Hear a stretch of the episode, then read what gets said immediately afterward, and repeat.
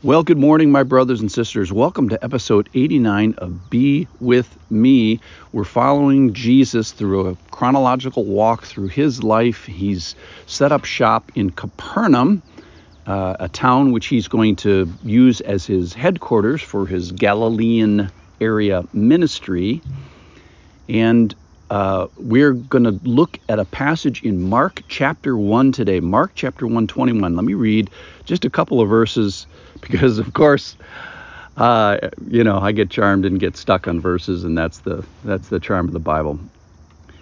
Verse 21 And they went to Capernaum, and immediately on the Sabbath he entered the synagogue and was teaching. And they were astonished at his teaching, for he taught them as one who had authority and not as the scribes. So just setting the stage, in Capernaum, you can go there today. The temple is still there. You can walk the, where Jesus walked. You can go to like the exact spot. It's one, it's rare that you can actually go to the exact spot that Jesus went to, but this is one of the places where you're sure that Jesus was in Capernaum. It says so. We're sure that this was the temple, and we're sure that Jesus was there because this passage says says so. So it's kind of fun. So he's there, and he's in the Sabbath it's on the Sabbath. He entered the synagogue and was te- teaching. So this reminds us, of course, when he was in Nazareth with, with Nazareth, which is a story we just talked about, where Jesus goes to the temple, he unrolls the, the scroll of the prophet Isaiah, gives the scroll back, and says, Today this scripture has been fulfilled in your hearing. He basically says, This scripture is about me, and they marveled similarly. And then a few minutes later, they tried to throw him off a cliff because he said the Syrians and the Lebanese are included in the kingdom, and they just didn't want to hear that. But the event was very similar, where he goes to the temple, he interprets, reads the scripture, and then interprets it with authority. That's the that's the big thing here uh, today. And the people, of course, marveled because it was different. So, my question today, my big question today is what does it mean uh, to have authority as you read the scriptures? So, like when I was telling you the story, or I'm telling you the story of these New Testament stories, or uh, this, the, let's say the story of Jesus going to Nazareth, Nazareth, I am telling you it secondhand. Uh, I wasn't there. I didn't go there. I wasn't involved in the story. So I'm reading the story. I'm uh, using the facts from the story. Sometimes I do a little speculation and uh, maybe a paraphrase, and I tell you when I'm when I'm doing that, and I don't make any excuse for that because God certainly wants men and women to help explain the word to to others and I try to do it faithfully and I try to do it accurately and sometimes I try to do it entertainingly when I make up words like entertainingly. So that's all fine. But, I, my point is, I was not there when Jesus went to Nazareth and put the Syrians and the Lebanese in their face and they tried to, to kill him. It's secondhand. But Jesus was. Similarly, through every other page of the Bible, Jesus was there. So when Jesus was reading the Old Testament, when he was reading Isaiah in this passage I'm mentioning, he basically saying, "Hey, that's about me." And so I was impressed, which sounds ridiculous, of course. I've been impressed as we've been starting the Gospels here about Jesus' facility with the Old Testament, like when he was wrestling with Satan and throwing scriptures back and forth.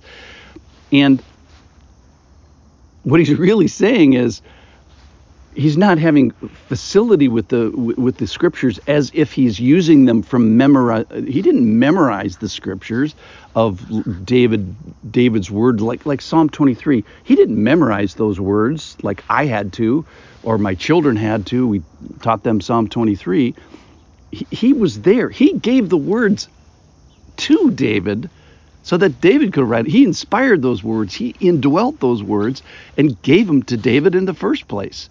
And then the second thing is he was there for all the big events of the Bible. Jesus was there. Let's say creation. You know, he didn't have to read a book about creation or read somewhere about he was there. He was the creator. He was involved intimately with that. Or maybe when Jacob wrestled with uh, the Lord in in uh, Genesis uh, chapter 32, Jesus is the one as part of the Godhead who's got dirt on his knees. Or when Moses spoke to Pharaoh and gave him, you know, sent 10 plagues, he was there doing that. Or when he gave blessing and curses to Joshua in Deuteronomy 28, he's the one that he's speaking those words. He's also giving the words to the person that writes those down, or in the book of Joshua, he's giving the words to Joshua to write them down when the pagan kings were being defeated in Joshua 13, he was the one that was stomping on them.